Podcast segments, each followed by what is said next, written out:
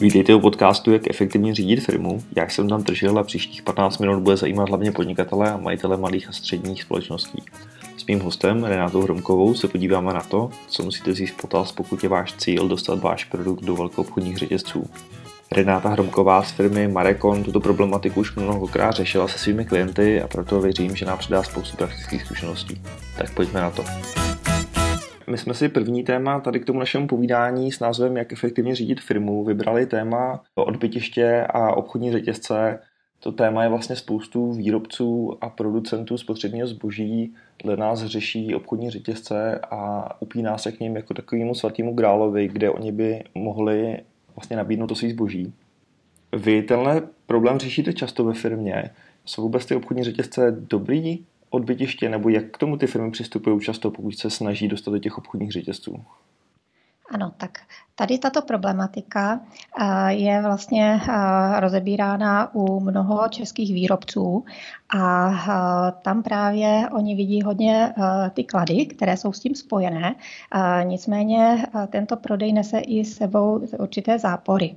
A co se týká napřed těch kladů, tak samozřejmě tam je největší koncentrace zákazníků různých typů a v tom je právě vždy viděn ten největší přínos pro všechny ty dodavatele z řad výrobců, kteří eh, vidí šanci, že tady ti zákazníci se tam koncentrují a jsou to zákazníci různých typů a skupin, kteří by eh, normálně tady tyto produkty třeba v jiných obchodech nevyhledávali.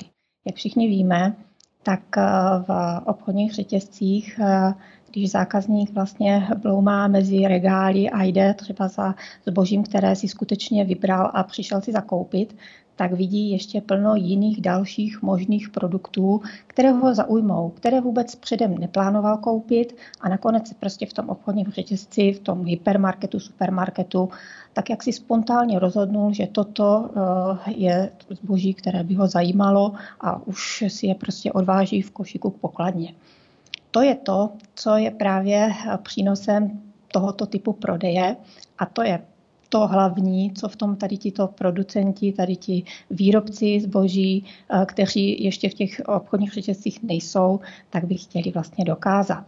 Hmm, a jsou tam a... nějaký zábory? Ty jsi teď hodně mluvila o těch kladech, co si vlastně ty lidi pod tím představují. Je to ve skutečnosti opravdu tak, nebo tam jsou nějaké jako negativní aspekty tady těch eh, obchodních řetězců? No pro eh, tady ty dodavatele tam samozřejmě eh, jsou velké negace. Důležité je vždy, aby tady ten dodavatel si napřed dovedl zodpovědět, jestli vůbec na to má, aby mohl do těchto obchodních řetězců dodávat. A to je hlavně to, že musí vědět, že v tomto obchodním řetězci je velký tlak na cenu, a to takový, že samozřejmě eh, za určitou cenu je možné v tomto eh, řetězci své výrobky nabízet, ale tato cena je cena základní. Vždy je tlak na tady tohoto dodavatele, aby eh, pořádal různé akce, to znamená cenu snižoval a tudíž se mu snižuje i marže. Samozřejmě jsou ještě zde další různé poplatky, které jsou spojené s umístěním tady těchto eh, výrobků v eh, tomto druhu obchodu a ty vlastně sebou nesou další náklady, které tady tento dodavatel musí prostě nést musí na to mít, aby byl schopen tady všechny tyto náklady pokrýt a ještě byl schopen vlastně generovat nějaký zisk. Potom se musí vyrovnat i s rizikem. Pokud bude tady takto prodávat e, téměř celou svoji výrobní kapacitu, tak e, může se stát, že náhle ukončení tohoto typu prodeje mu přinese značné problémy. Může být ohrožena jeho existence, pokud nemá zajištěné rychle nové odbytiště či eh, neprodává ještě prostřednictvím jiných distribučních kanálů.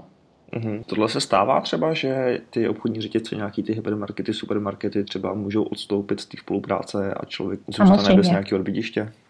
Samozřejmě. Vždycky se může stát, že výrobky se stanou méně prodejními, není o ně takový zájem a tam samozřejmě potom může vzniknout i to riziko, že tady ten obchodní řetězec eh, odmítne potom pokračovat v této spolupráci.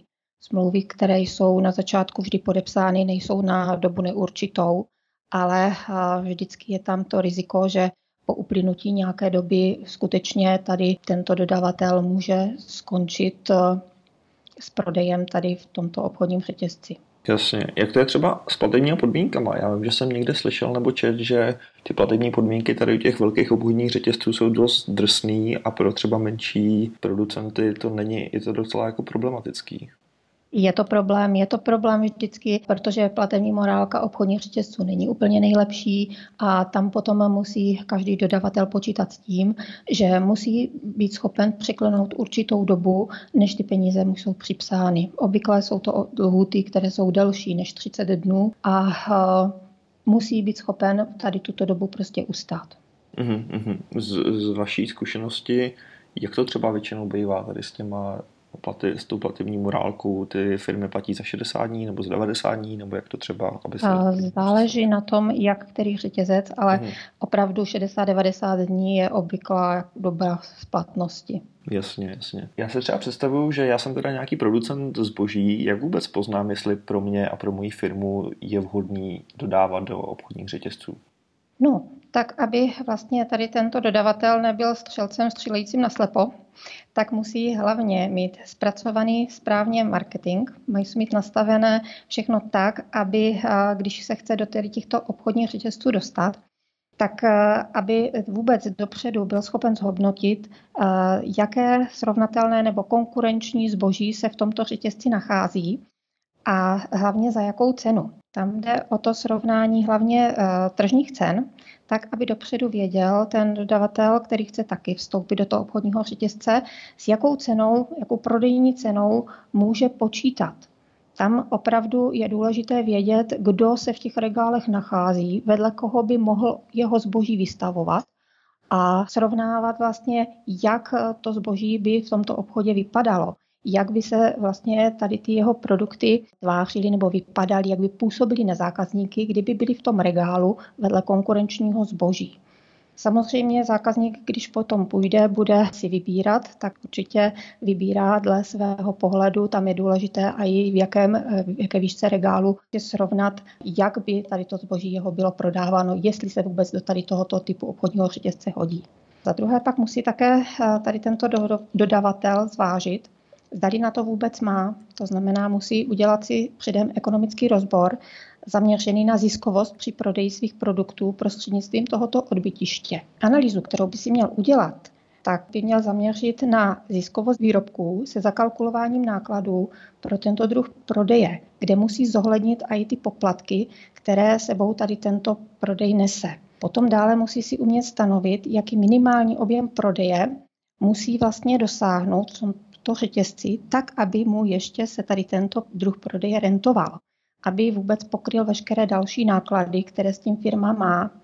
Mm-hmm. Musí dále vyřešit otázku, zda při prodeji přes obchodní řetězce bude buď zcela naplněná výrobní kapacita firmy, anebo jenom částečná a jak vůbec rozložit riziko při prodeji tady přes tento obchodní řetězec tak, aby část výrobní kapacity byla prostě uvolněná pro prodej přes jiný distribuční kanál a tam ten zisk, který by z tohoto prodeje šel, tak nebyl ohrožen, pokud by vlastně tady tento řetězec řekl, najednou končíme. Jasně.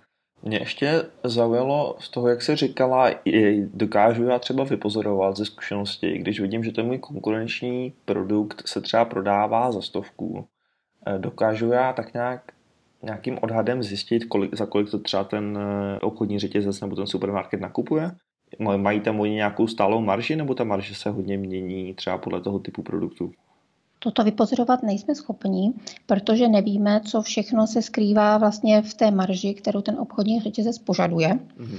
A nevíme, jestli tady zrovna tento dodavatel neplatí ještě nějaké další poplatky spojené s dalšími podmí- nebo podmíněné dalšími nějakými smlouvami, takže toto schopni jako určit nejsme.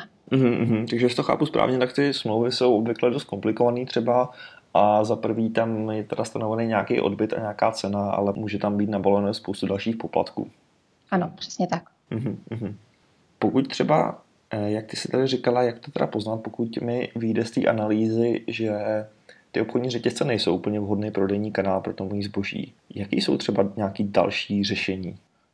Tam potom je nejlépe rizika při prodeji rozložit tak, že vlastně si eh, výrobce stanoví více distribučních kanálů, nebude chtít prodávat pouze přes obchodní řetězce, ale vlastně máme možnosti různé, různého velkoobchodního, či pokud se na to cítí i maloobchodního prodeje, kde může své výrobky distribuovat za úplně jiných podmínek a kde může dosahovat úplně jiných marží. Jasně, takže malou obchod. Malou obchod tím myslím, že každý výrobce má možnost si založit i svou vlastní maloobchodní síť, mm-hmm. kde může prodávat výrobky a nabízet výrobky tak, jak si on sám představuje.